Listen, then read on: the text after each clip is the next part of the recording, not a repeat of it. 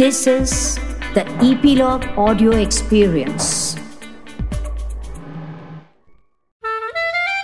हम जब 1970 और 80 के दशक में बड़े हो रहे थे तो हमारे पास इतने सारे खिलौने बुक्स वगैरह नहीं होते थे फिर भी हम खुद कुछ न कुछ खेल ढूंढ के अपने मन को बहलाते थे टीवी तो पूरे बिल्डिंग में एक या दो घरों में ही होता था, जो हम सब बच्चे साथ बैठकर हफ़्ते में एक या दो बार देखते थे। हमारे माँ बाबा को तो ये भी नहीं मालूम होता था कि हम दिन भर किस दोस्त के आँगन में या घर में खेल रहे हैं। अगर ये बचपन के किस्से आप अपने बच्चों को सुना रहे हैं तो इसका मतलब आप पोस्ट मिलेनियल बच्चों के माता पिता है। आज के बच्चे जो साल 2000 या उसके बाद पैदा हुए हैं, उन्हें पोस्ट मिलेनियल्स या जनरेशन जी जनरेशन जेड कहा जाता है। इन्हें लगता है कि हवा, पानी और इंटरनेट ये सारी जीवनावश्यक वस्तुएँ हैं। वो दिन भर खाना खाने बिना रह सकेंगे, लेकिन इंटरनेट के बिना एक घंटा भी नहीं जी पाएँगे। क्या आपने कभी ये सोचा है कि आपके माँ बाप और आप इन दो पीढ़ियों में जो अंतर, जिसे जनरेशन गैप कहते हैं, उससे कई ज़्यादा अंतर आप में और आपके पोस्ट मिलेनियल बच्चों की पीढ़ी में है? ऐसा माना जाता है कि हर 25 साल में पीढ़ी बदलती है।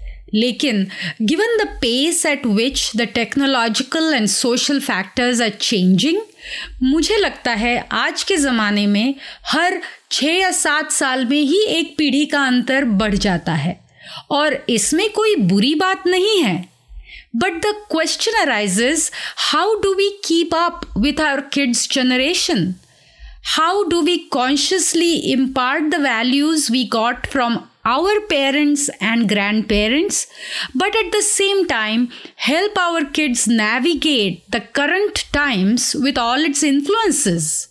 नमस्ते ग्लोबल देसी पेरेंटिंग पॉडकास्ट की इस कॉन्शियस पेरेंटिंग यात्रा में मैं डॉक्टर साइली अमरापुरकर आपका फिर से स्वागत करती हूँ जनरेशन गैप ये शब्द हम कई जनरेशन से सुनते आए हैं, है ना? जनरेशन गैप यानी एक पीढ़ी और दूसरी पीढ़ी के बीच मतभेद या अनबन ये दो पीढ़ियों में विचारों का अंतर रीति रिवाजों मान्यताओं या मूल्यों के बारे में भी हो सकता है।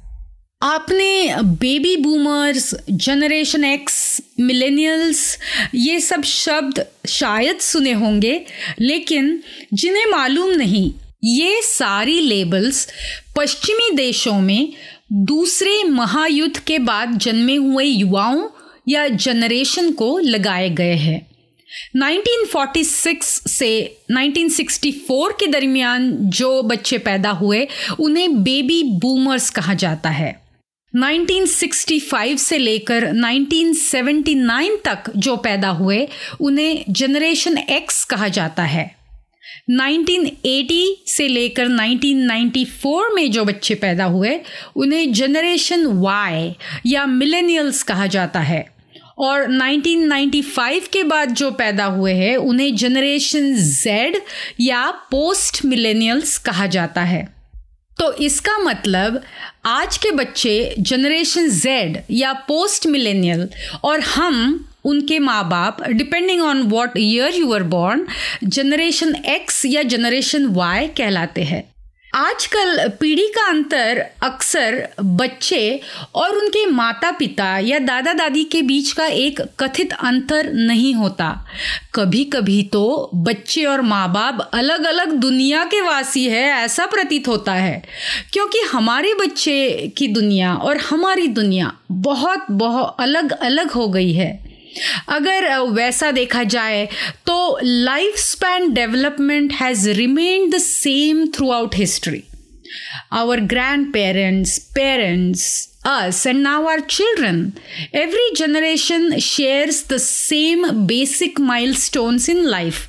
अर्थात हर पीढ़ी के लोग पैदा होते हैं स्कूल जाते हैं बड़े होते हैं परिवार बनाते हैं बच्चों का पालन पोषण करते हैं काम से सेवानिवृत्त होते हैं वगैरह वगैरह अब हालाँकि जबकि रास्ते वही रहते हैं, लेकिन वास्तविक यात्रा न केवल प्रत्येक व्यक्ति के साथ, बल्कि प्रत्येक नई पीढ़ी के साथ भिन्न होती है। उदाहरण के लिए, टेक्नोलॉजी का उपयोग ही ले लीजिए। जैसे हमने पहले कुछ एपिसोड्स में भी कहा था, आज के जनरेशन जेड में the technology is being introduced to kids at younger and younger ages हमारे माँ बाबा टीवी उनके एडल्टहुड में देखने लगे जब वो बड़े थे। हम आठ दस साल की उम्र में टीवी देखने लगे और हमारे बच्चे जन्मतः इलेक्ट्रॉनिक डिवाइसेस को एक्सपोज होते हैं। दूसरा उदाहरण भाषा का ही ले लीजिए। क्या आप अपने बच्चों की स्लैंग जिसे हिंदी में कठबोली कहा जाता है क्या आप समझ सकते हैं? जैसे आ, जब आपका बच्चा कहता है दैट इज़ सो सिक उसका मतलब हमें लगेगा सिक यानी कोई बीमार है क्या? लेकिन वो कहना चाह रहा है कि कोई चीज़ बहुत अच्छी है। दैट इज़ सो सिक हर पीढ़ी नई कटबोली विकसित करती है।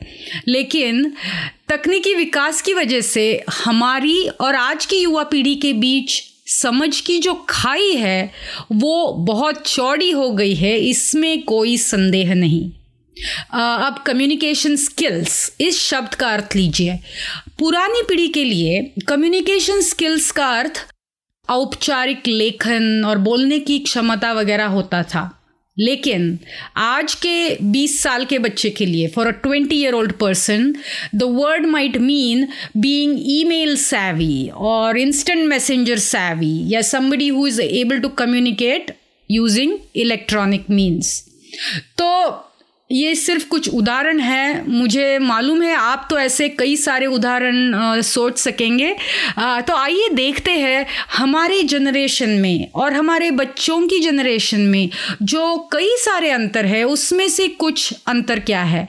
तो पहला अंतर है कम्युनिकेशन हमारे बच्चे अपने माता पिता और परिवार के सदस्यों के साथ संवाद करने के लिए सेलफोन जैसे पर्सनल इलेक्ट्रॉनिक डिवाइसेस का उपयोग करते हैं।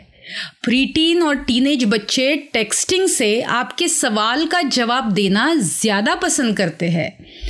WhatsApp S M S Facebook Messenger ऐसी ऐप्स इस पर आप उन्हें कांटेक्ट करें तो उत्तर मिलने के चांसेस ज़्यादा होते हैं। एक फ़ायदा ये है कि आ, कोई भी चीज़ उनसे बार बार कहने की अगर ज़रूरत है तो उसके बजाय आप एक टेक्स्ट भेज दो कि बेटे अपनी रूम साफ़ करो बेटे अपनी रूम साफ़ करो। तो उसे टेक्स्ट मैसेज भेज के याद दिलाया जा सकता है। ये याद दिलाने के लिए आ, या कोई टिप्पणी या इन्फॉर्मेशन देने के लिए जैसे आ, बेटा याद रखना शाम को हम मौसी के यहाँ खाने पे जाने वाले हैं तो तुम घर जल्दी आ जाना वगैरह। सो ऐसी अगर कोई कम्युनिकेशन हो तो वो टेक्सटिंग या एसएमएस से बहुत अच्छी तरह से की जा सकती है इन बच्चों के साथ। लेकिन अगर कोई विषय पर चर्चा करनी हो, या कोई महत्वपूर्ण निर्णय लेने हो या कोई इमोशनल कॉन्वर्सेशन हो जैसे झगड़ा हो, या कोई रूठा है तो उसे मनाना है, या बहुत आनंद देने वाली भी कोई घटना हो तो वो बच्चों को in person face to face बताना ही सही होगा। क्योंकि emojis don't do justice to any emotion so important emotional conversations are better in person than through electronic communication तो उससे मिसअंडरस्टैंडिंग के चांसेस भी कम हो जाएँगे। ये बात किसी भी रिलेशनशिप में लागू होती है, लेकिन खासकर बच्चों के साथ तो ये याद रखना बहुत ज़रूरी है। दूसरी बात, हमारे जो जनरेशन जेड के बच्चे हैं they also belong to the world of instant सब कुछ इंस्टेंटली चाहिए। They like to get everything they want immediately और उनकी डिजिटल दुनिया जिसमें वो दिन भर डूबे रहते हैं वो इस आदत को और भी बढ़ावा देती है। क्योंकि डिजिटल दुनिया में सब इंस्टेंटली होता है। तो उनसे बोलते समय उनके साथ इंटरेक्ट होते समय आ, हम ये देखेंगे हमें ये याद रखना होगा कि वो बहुत जल्दी बोर हो जाते हैं क्योंकि उन्हें फास्ट रिएक्शन टाइम की अपेक्षा होती है। आ, तो ये हमें याद रखना होगा।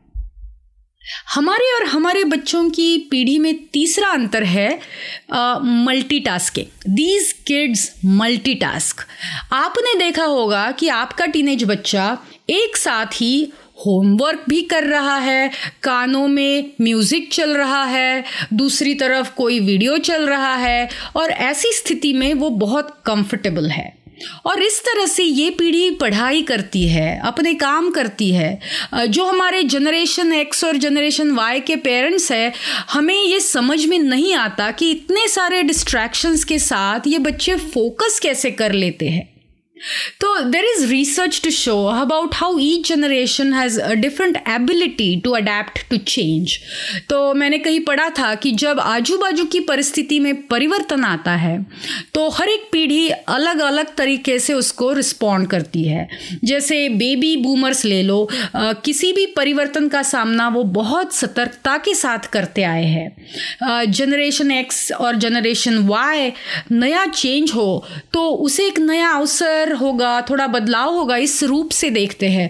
They might not like the change but more or less they keep an open mind लेकिन जनरेशन जेड जो है, उन्हें चेंज चाहिए होता है। अगर चेंज नहीं होगा तो वो काम नहीं कर पाते। इस पीढ़ी की ये खासियत है। तो इसलिए आप देखेंगे, इस पीढ़ी के नौजवान जॉब चेंज करते हैं। कुछ भी चीज़ करने से कुछ सालों में उन्हें लगता है, नहीं, अभी मुझे ये बदलना चाहिए, मुझे कुछ और करना है। है ना? तो हर एक पीढ़ी में अच्छी और बुरी विशेषताएँ होती है, उन्हें समझकर हम एक दूसरे के साथ बर्ताव करें तो बहुत सारी गलत फहमियाँ दूर हो सकती है। और हम एक दूसरे के साथ बिना संघर्ष बात कर सकते हैं। खासकर जो जनरेशनल स्टीरियोटाइप्स है, उन्हें टालना चाहिए। जैसे ये कहना कि आज के बच्चे ना, ये आज के जनरेशन के बच्चे ना, ऐसे ही है। ये कहना सही नहीं है। एक तो किसी भी बच्चे को ये सुनना पसंद नहीं होगा, ये अच्छा नहीं लगेगा। और दूसरी बात कि हर जनरेशन के माँ बाप ने हर एक जनरेशन के बच्चे को ये बात सुनाई होगी और उससे कोई भी असर नहीं हुआ। ना हम पर हुआ और ना ही हमारे बच्चों पर होगा। और क्योंकि हमें मालूम है कि हर जनरेशन में हर तरह के लोग होते हैं तो वैसे भी हम ऐसे जनरलाइजेशंस नहीं कर सकते, खासकर जब हम अपनी, अपने बच्चों से बात कर रहे हो। तो बच्चों से बातें कैसे करें? कम्युनिकेशन विद टीन्स इस बात पर हम अगले एपिसोड में फोकस करेंगे। तब तक अपने जनरेशन जेड बच्चों को प्यार भरी झप्पी देना नहीं भूलना। G D P global desi parenting podcast सुनने के लिए धन्यवाद।